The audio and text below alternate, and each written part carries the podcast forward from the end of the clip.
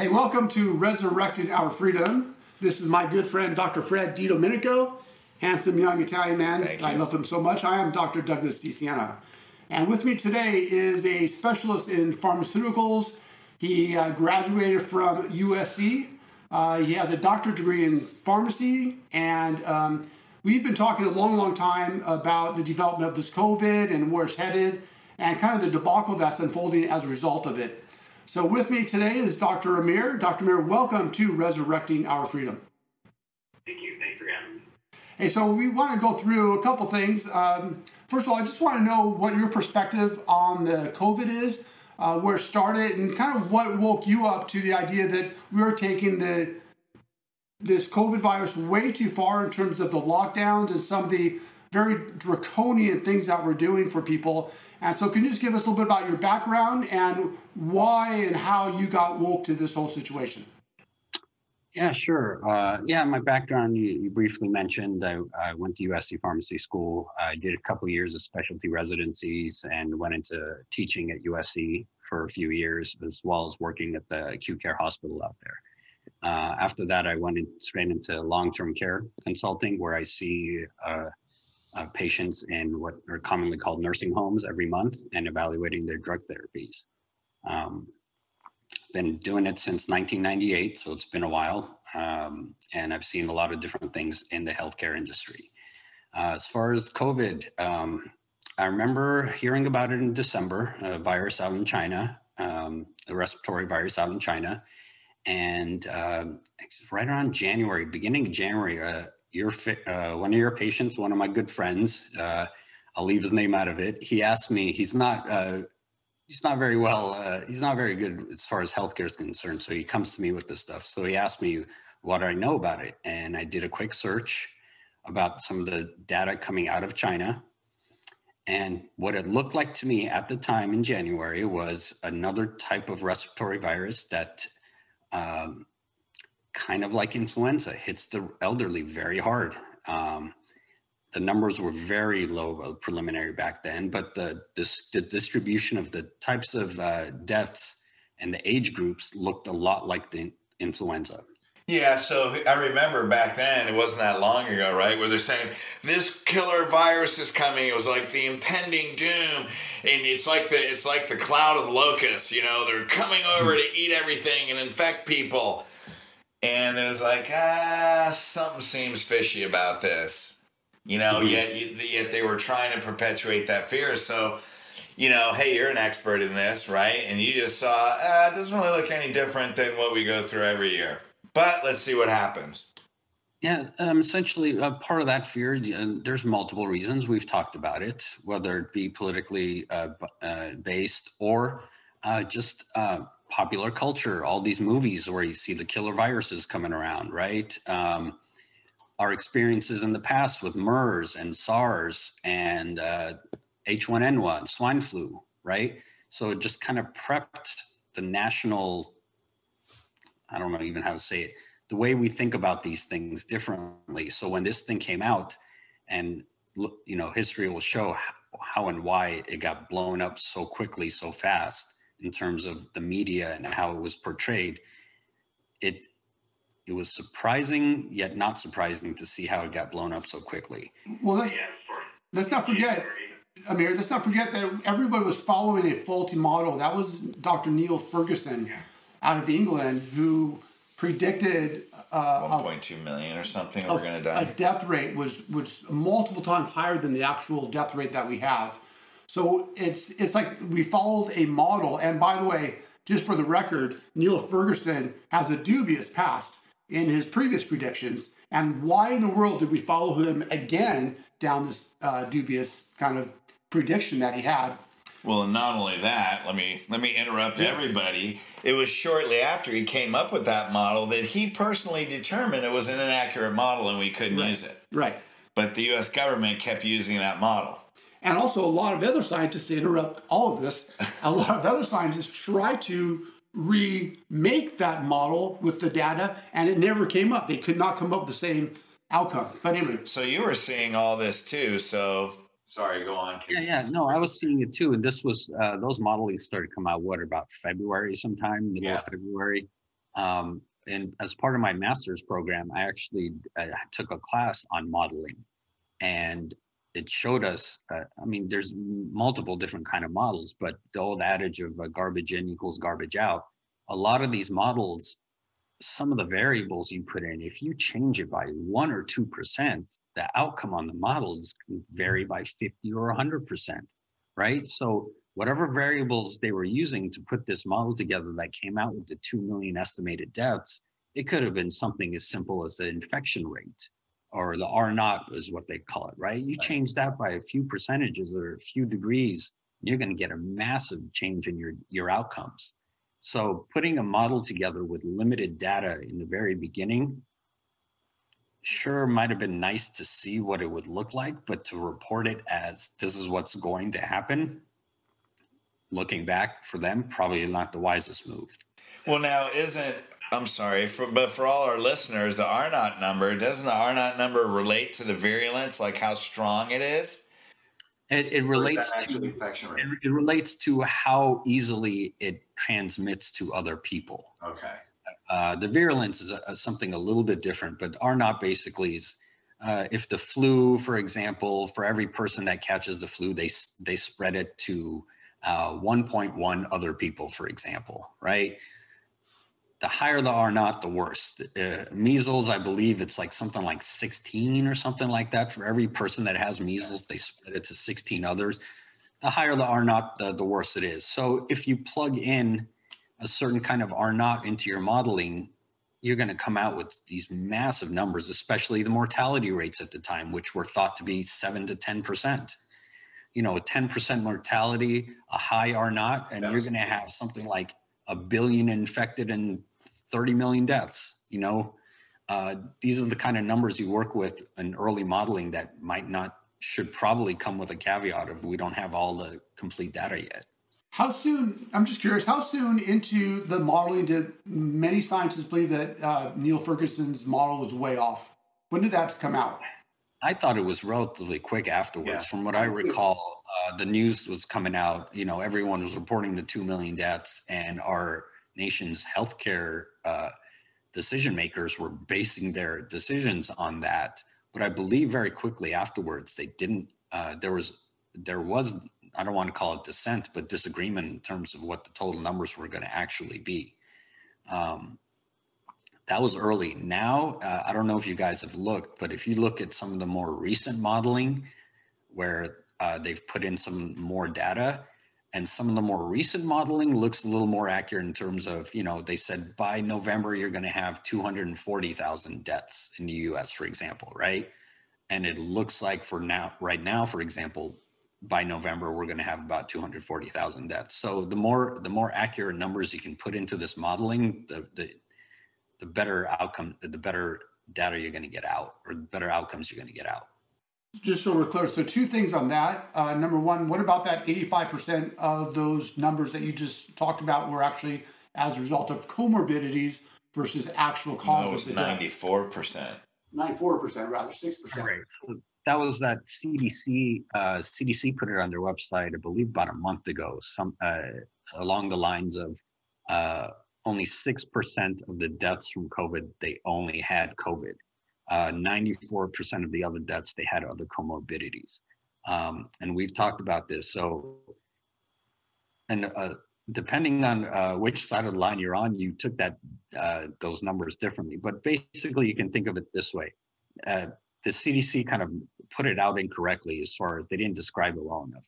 They're basically trying to say six out of 100 people that catch COVID only had COVID and died from COVID. The other 94 had something else. We don't know if it attributed to their deaths, but they had something else. But by something else, they include it was like a blanket comorbidity statement.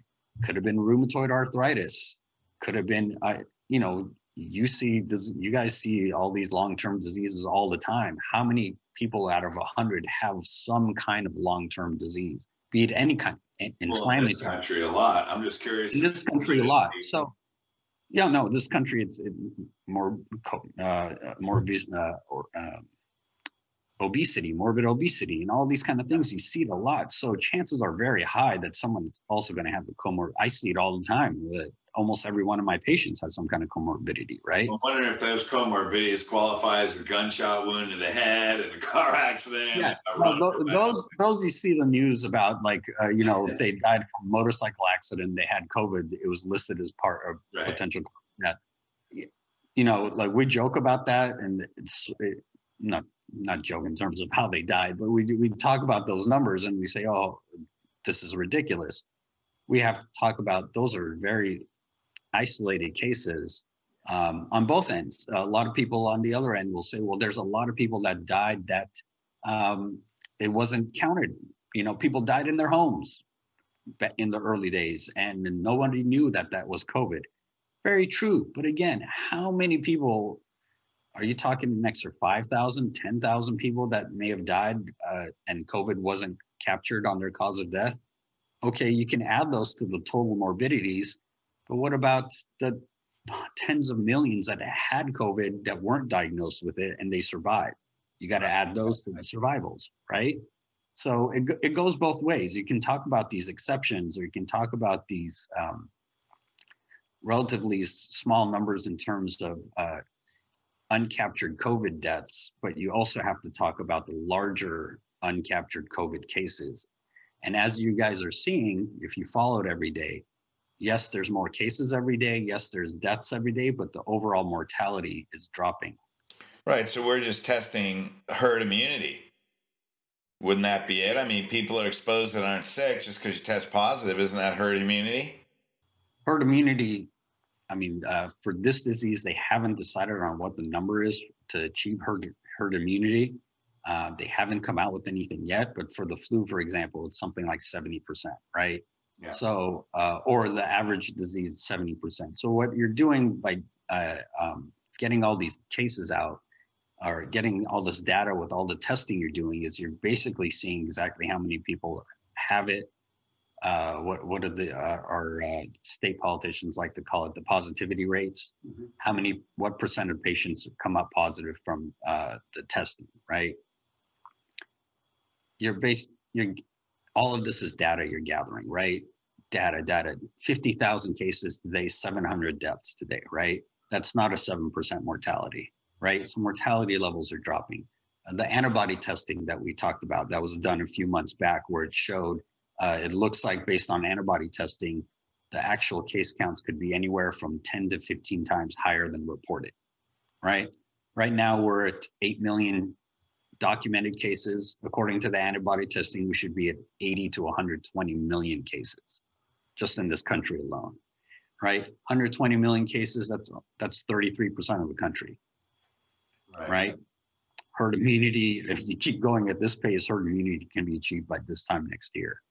Um, but you're going to have a lot of people saying, hold off on that. Don't say, uh, you know, uh, the numbers aren't out. We don't know what herd immunity is yet. We don't, we don't know what the numbers are. But what we always talk about, Dr. G, the offices, and all this testing, all this data is coming out, and it and uh, more and more shows mortality rates dropping. And the CDC even came out and said they estimate CDC estimated uh, mortality to be 0.2%, 0.26%, something like that. Yeah. Other people disagree, say it's slightly higher, but we always talked about it from the very beginning. We thought it would drop under 1% somewhere. Right. So now you actually, the things you're doing now is you monitor the uh, drugs that are given to uh, the seniors in nursing homes, right? I mean, you're looking at their, their medication, their programs. So you you're intimately involved with what's going on in the nursing homes. So can you talk about that since that was really the majority of the deaths was from nursing homes? Can you give us what you've learned about that? Yeah, so uh, in the beginning, a lot of the cases and deaths were in these nursing homes. Um, I go to about 12 to 15 accounts every month, and in the beginning, let's let's call the beginning when things started really going uh, crazy February, March, April, uh, nursing homes, they were getting having massive outbreaks, whether it was their staff or their patients. Um, mortality rates obviously high. You're talking about generally elderly people with multiple comorbidities. or you're talking about uh, nursing homes now. They're they're basically rehabil- rehabilitation centers for a lot of ortho procedures. Uh, used to be done in the hospital, but now they send them out to nursing homes, hip hip surgery, knee knee replacement, whatever it may be. They do rehab there. These people are are also maybe not exactly 30 years old. You know, they're on the older end spectrum, and they have comorbidities. So there uh, there was there was pretty big outbreaks, uh, and we all saw it in the news, right? We saw it almost every day in the news. So and so nursing home, 80% of their patients caught it, or so and so nursing home, they had like 800 deaths in in three weeks, whatever it may be. Um, that was happening in very early stages, and now, I mean, one case here, zero case there. These nursing homes have really clamped down um, as far as their infection control and it based on what I've seen the past couple months, their infection rates are much better than the community. Um, so zero, is that even really a threat in nursing homes anymore? It's it's a it's a continuous threat in terms of it's out there and it can come into nursing homes pretty easily. Um, but they've gotten so much better about monitoring their patients. Uh, whenever they admit a patient, they sort of put them in a on part of the wing of the nursing home where they can monitor them for a week or so to make sure they don't uh, develop any kind of symptoms. Um, so it's kind of like a self, like a mini quarantine they put up. They have uh, when they have a, a, case, they have a specific rooms set aside just for COVID patients and nurses set aside just to help the, uh, treat those patients. Um, it's it's not a threat in terms of the numbers inside the nursing homes, but it's a community threat that can always enter. They still have restricted uh, family visits and all of that. That's that's part of the thing. They're keeping it out by restricting who comes in. So, what do you think about you know we see Cuomo and these other governors that have shoved all these COVID positive people in nursing homes that uh, was actually illegal? What do you know? What do you know about that? And based on just your experience, how do you feel about those policies? It wasn't just Cuomo, because remember what New York does typically, California does. Uh, I saw the all facilities letter from California to uh, tell these nursing homes. It was almost a word for word thing, uh, word for word letter that uh, New York sent to the nursing homes, basically saying you're you're not allowed to not admit these patients. Uh, if we if the need arises and we need to send them to you, you're you have to take them. Um, and based on uh, what we knew about how nursing the population in nursing homes and uh, the staffing in nursing homes in terms of you know nursing people get the misconception they're like hospitals where there's a one one nurse for every one patient or something like that it's not like that it's one nurse for every 30 patients you know, the staffing is much different than what a hospital is. The monitoring is much different. Um, the patient population, it, they're not equipped to deal with a highly infectious virus. So when I saw that letter, I immediately text some of my nursing home friends and said, "This is this is going to be a problem." Um, and sure enough, it was. Um, so that's, i mean Let's stop right there. Just I just want to land on that concept. So here's what we did we took well people who were healthy, who might catch the virus and maybe get a sneeze or nothing at all, and we locked them down. At the same time, we have two of the most populous states, California and New York, and we're taking sick people who were infected with the virus and we're putting them into the most vulnerable place you can possibly put them into and allowing that infection to go through that population which has a huge uh, lethal morbidity. morbidity. and mortality rate. And so it was almost like if you tried to mess this thing up, like if you they did look, a really good job. They, they, it was like they were intentional. At the same time, we took people, which I like to address. They took people who were well and they quarantined them, which, as we talked about, causing these people, this population, the healthy population, to get sick and to commit suicide and to have alcohol abuse and opiate addictions. So we basically drove an entire well population into, sick, into sickness on both levels by completely mixing up the policy. Yeah, I mean, uh, something we always talked about. Uh, it's like I don't know if you could have said it better. If you were trying to mess this up in the early stages, you couldn't have done a better job uh, than what was done early. Um, you know, whether it be panic driven, fear driven, uh, lack of preparation from the, our county officials or our state and federal officials, whatever it may be, there's just certain common sense measures you would take. And inf- just outside of coronavirus, influenza, the nursing homes take influenza very seriously. Like they, they really tried hard to immunize all their patients, their staff. They influenza they take seriously. So when you're talking about a virus that's more infectious than flu, and even though it's not as deadly as maybe it's made out to be, it's still deadlier than influenza. You're taking that virus and you're introducing it into a place that into places that shouldn't be considered primary care centers for Should be protected, if anything. they should be protected right? The we the elderly are the ones that should be protected. These are the populations that should be protected. And that was part of what some of these other uh, experts have said from the beginning even now. Uh, you protect the at-risk population. Um, you you those are the ones you care about you pay more attention to or maybe isolate a little bit more than you normally do not the young and healthy So let's talk about the Great Barrington Report, which is pretty much what we're talking about right now. Also, just one just one brief uh, correction. I, I I think it's correct. You mentioned about the high uh, mortality rate of the COVID. In actual fact, um, relative to the flu, but in the younger population, COVID actually has a lower fatality rate relative to the flu. Is are do you agree with that? Yeah, if you look at the demographics, and, lo- uh, and again, a lot of this data is available, readily available for anyone online, whether it be the CDC website, WHO, wherever you want to get this information. This uh, the COVID. Yes, it's more deadly for uh, the elderly population, but it's not hitting kids as hard as the flu does. Uh, it's not hitting young adults as hard as the flu does. It's only when you start getting up in the age demographic is when it starts reversing and becoming more deadly. Um, overall, it looks, depending on the mortality per 100,000, if you normalize it per 100,000, depending on the data you're looking at, this virus is anywhere from six to 12 times as uh, deadly as the flu overall so far. These uh, the COVID uh, mortality numbers again we keep saying keep dropping. Right now, it's about six to fifteen times more deadly than the flu. Um, being that the flu wasn't very deadly to begin with. So I mean, put that where you think it belongs as far as coronavirus. But um, yeah, you're right that this age demographic is not as hard, not not nearly as impacted as the older demographic when comparing the two viruses.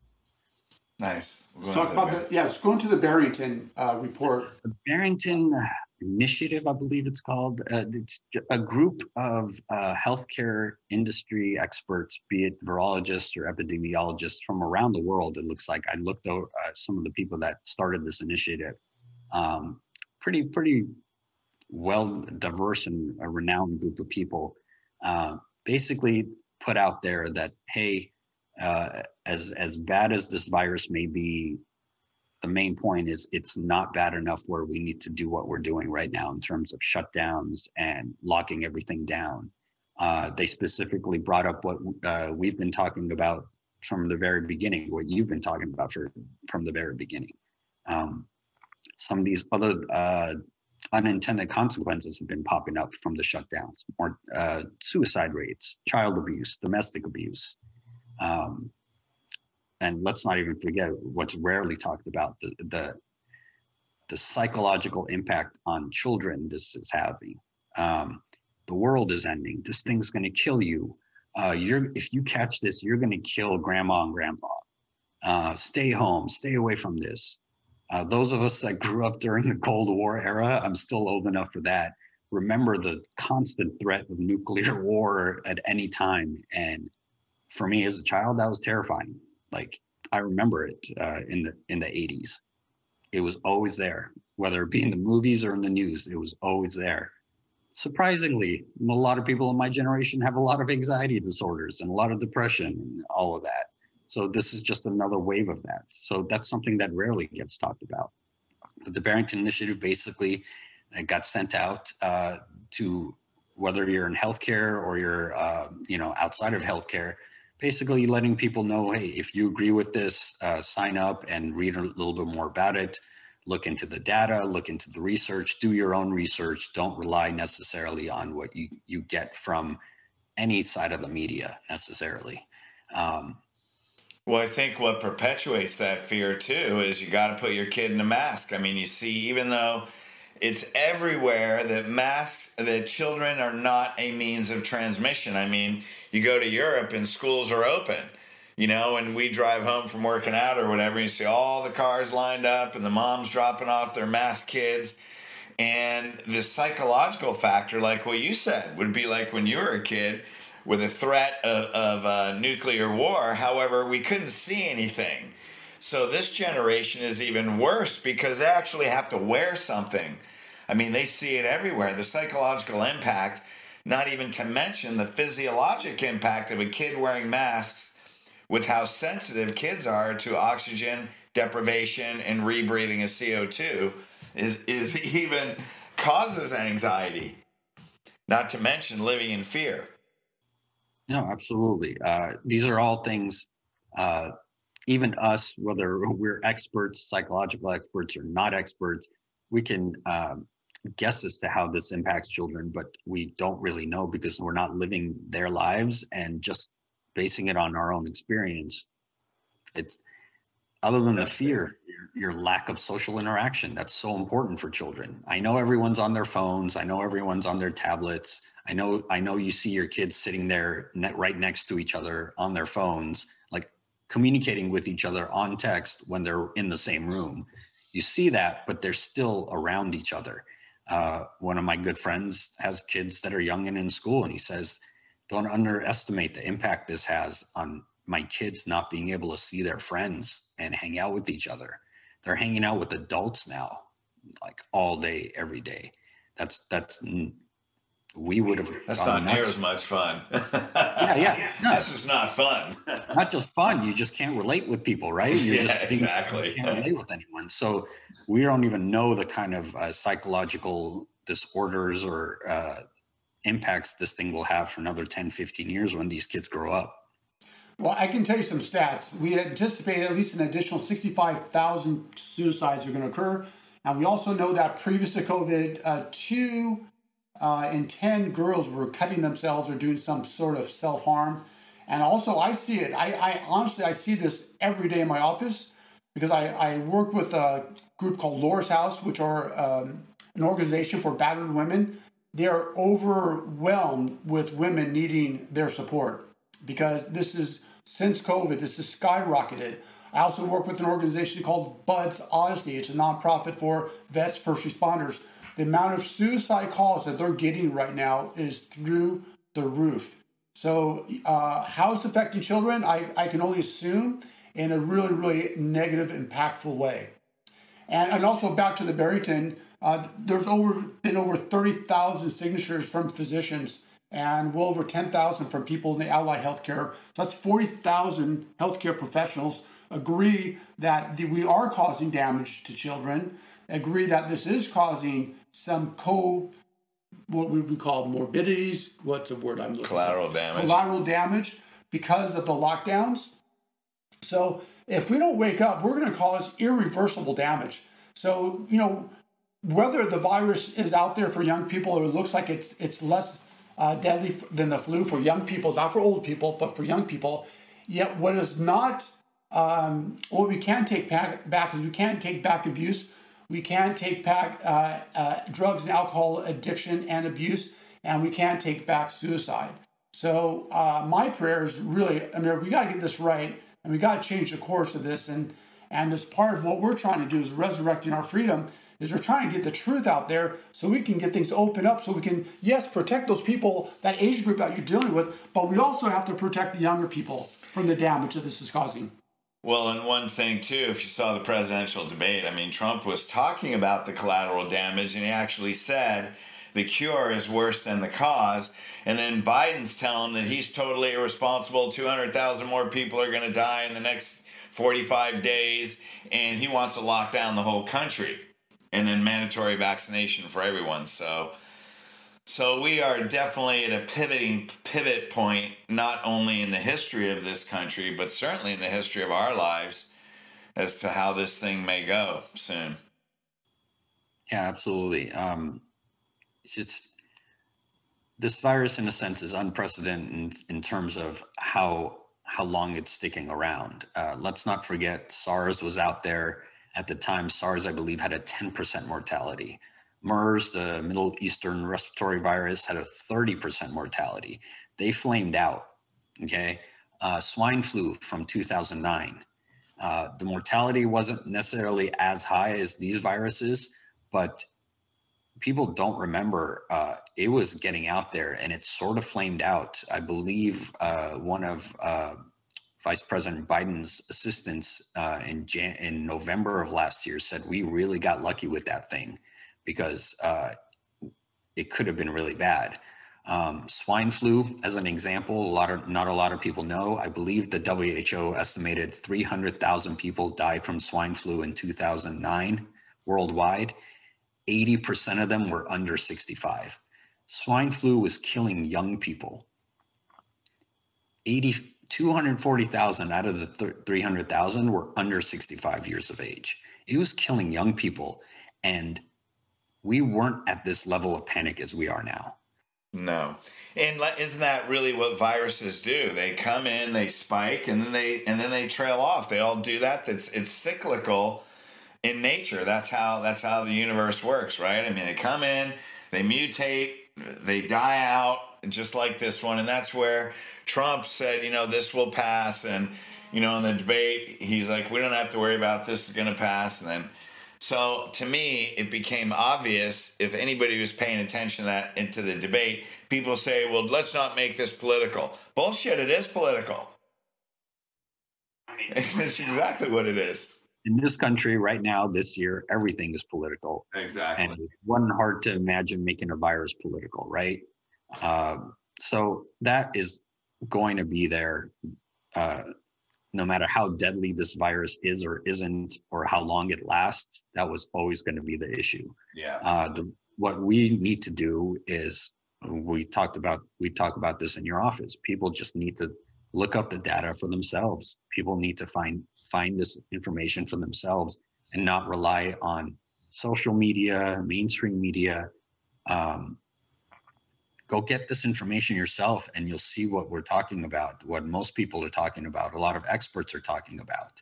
Um, this virus, will it ever go away? It's a coronavirus. I, if you look at the history of coronaviruses, they don't really ever go away. What you do is you eventually develop some kind of worldwide herd immunity to it, whether it be through overtime by just getting exposed to it or through vaccinations. Vaccinations are a way of getting to herd immunity faster than the natural process. Uh, you know, we we talk about vaccinations all the time, and we may disagree on their uh, utility or their safety, but that's how you get to herd immunity. Um, it's it's something that um, for example, influenza vaccine, uh, it's been around for years and years and years. On average, about 50% of people refuse the influenza vaccine. So, influenza, on average, for whatever reason, about half the population refuses it. Influenza is, is around every year. It's not going away, it'll never go away. And that's with the 50% refusal rate right now we're we look in the news and everyone's terrified of this coronavirus vaccine i'm not going to get it i'm not going to get it right now they, the polling showed about 40 45% of people plan on refusing the vaccine. You know how we got here we can agree or disagree with but the quickest way to get out of it for everyone's peace of mind is someone telling the population we're at herd immunity or we're at a point where we don't have to worry about this anymore you know uh, we talk about it all the time dr d. Uh, our policymakers whether federally or uh, locally they're in too deep. They've they've made this they've created these lockdowns. They've they've inconvenienced our lives in multiple ways. It's too late. If you think about human psychology, it's really too late for them to backpedal out into, oh, this is no big deal. Right? Otherwise, people are going to be so pissed. Oh, it's not, it's not about pissed. It's There'll be like so many lawsuits. lawsuits. yeah, it's riot, like, oops, protest. I know we're in too deep, gang. Can't stop now. We got to tell them everybody's fucked You're- because, you're in- uh, or we're going to be fucked. It's either them or us. Is really what it's I come mean, down to. Out, outside of just, just think of human psychology. I I shut down my whole state because of this. Uh oh, the mortality is actually Yeah, oops. 1%. What am I going to do? I'm going to double down. It's still dangerous. Be careful. It's spreading. The only way back from this is to tell people herd immunity is getting there and vaccines and get vaccinated and all that. So that's what's going to be the new push. Wh- Whether we're going to get there soon, I don't know. Uh, they keep calling it Trump's vaccine. Uh, I don't. I don't know why they're doing that. They're trying to promote people to get vaccinated and achieve herd immunity, but then they're labeling it as Trump's vaccine to sort of scare people away from it. I don't understand why they're doing it. Well, I believe the research, what I've seen, has also said there's a 36% probability that if you get the vaccine, that you're actually going to get COVID. And of course, you know, I mean, we have we have may have different stances on this, but you know, we make videos say, okay, let's see. So you got scared, you wear a mask, you stay at home, you got fired, laid off, you do all this, you do all that, and then you're going to inject it directly into your body after all that then you're going to put it right into your bloodstream. So, coming from a chiropractic perspective, we say don't do that. However, uh, neuroimmunology shows the immune system and the nervous system are connected. So, get under chiropractic care, stimulate your immune system. Eat healthy. Take vitamin D. Like there's eight million things you can do other than dir- than directly injecting SARS-CoV-2 into your body. So that's that's our perspective. I'd like to add one more point to that actually as well, just a counterpoint to our discussions that we have on a regular basis. Um, in addition to those kind of uh, I love what Fauci said. He said something that was fascinating to me. We better hurry up and come out with a vaccine before herd immunity develops. yeah. So that's because he's he's got one patented, right? He's in Moderna. I just wonder, you know, at the rate, if, if we, let's just talk about this real quick. If we get a vaccine for whatever, uh, that's a limited, it's not a lifetime immunity. Whereas a lot of other things, like if you get the measles naturally, you have a lifetime immunity to the measles. So I understand for this issue, one vaccine isn't going to do it. They're, they're looking at at least two, and they're not even sure how long, if you get both of the doses of vaccine, because it's not a one dose vaccine, it's a two dose, they're questioning even how long that immunity will last for. Is that right? Right. So, but this is where, when you hear it takes about 10 years to develop a vaccine, this is why it takes 10 years to develop a vaccine, right? You go through phase one, two, three trials to find exactly this stuff out. How long does the first injection last? How, what's my antibody response? When can I give the second injection, if at all? Third injection. Hepatitis B is a hepatitis B is a series of three injections, right? So that's why it takes 10 years to do it. Well, When you're fast track effects. like this, yeah, when you're fast track like this, you don't know a lot of this stuff. So guess who becomes the guinea pigs? Yeah. You are. that- yeah, Yeah. yeah. Yeah, you are the like. Ain't getting in line for that one. Sorry, Oh, I'm- just saying. It'll, I, it's going to be mandatory for people like me. Uh, it's not even going to be an option for us. It'll be mandatory. Um, we're the we're the us and the elderly infirmed are the first line of people that are supposed to get the vac- Right. vaccine. Uh, and for us, I don't think it's mandatory. I mean, I don't think it's voluntary. It'll be mandatory. Um, the data, we even talked about this before they started mentioning the vaccine. You know, Dr. I was in the office just being a coronavirus. It's a family of many viruses that's associated with the common cold, rhinovirus, adenovirus, all of these viruses. People get multiple colds a year, right? People, these viruses change, these viruses mutate. So to say that you're able to get a one-time coronavirus vaccine, I don't think that was feasible even from the very beginning. So we will require multiple injections. How many, we won't know. Um, you know, going back to, to, your point, we're going to slightly disagree here. One of the uh, the viruses that's closest to coming out, the Moderna vaccine, is an mRNA vaccine. Basically, it's the DNA of the virus that's injected in you, and it gets your cells to pr- to produce a certain uh, part of the virus that's not infectious, just the part of the virus that allows the immune system to recognize it as as a bad guy, right? So there's there's different kinds of vaccinations. There's live attenuated virus, measles, MMR, chickenpox, smallpox. These are live viruses that are injected in you, and you you do have a slight chance of actually getting infected from these. Um, there's um, inactivated virus, the flu shot. It's the actual virus, but it's been killed off. So you're just injecting a dead virus into your body, hoping your immune system can recognize future live viruses, right? And then there's these various types of other vaccines that are biotech based, uh, DNA technology. You're you're using a, a, another type of virus to piggyback this genetic code into your body in order for your body to produce these antibodies that we talk about all the time. So, um, let me stop. How many DNA virus vaccines do we have? God, I can't even. I can't even. I don't even know. Give me a common one. Like, what's a common DNA vaccine? A common DNA vaccine. Um, man, they're so rare. Uh, there's not that many. Most of them are. That that was my point. There are Yeah. not that many DNA vaccines, and that's what's scary because we're injecting a, a DNA into the system. But Yeah. anyway, we got to. Uh, Yeah, that's a whole. We're gonna That's actually a have a whole- whole uh, podcast. other- It's yeah, gonna be all about vaccination. But- We'll have to have you back, and we'll have to have one just vaccination podcast so we can. Yeah. And just really quick, is uh, Brianna getting a vaccine?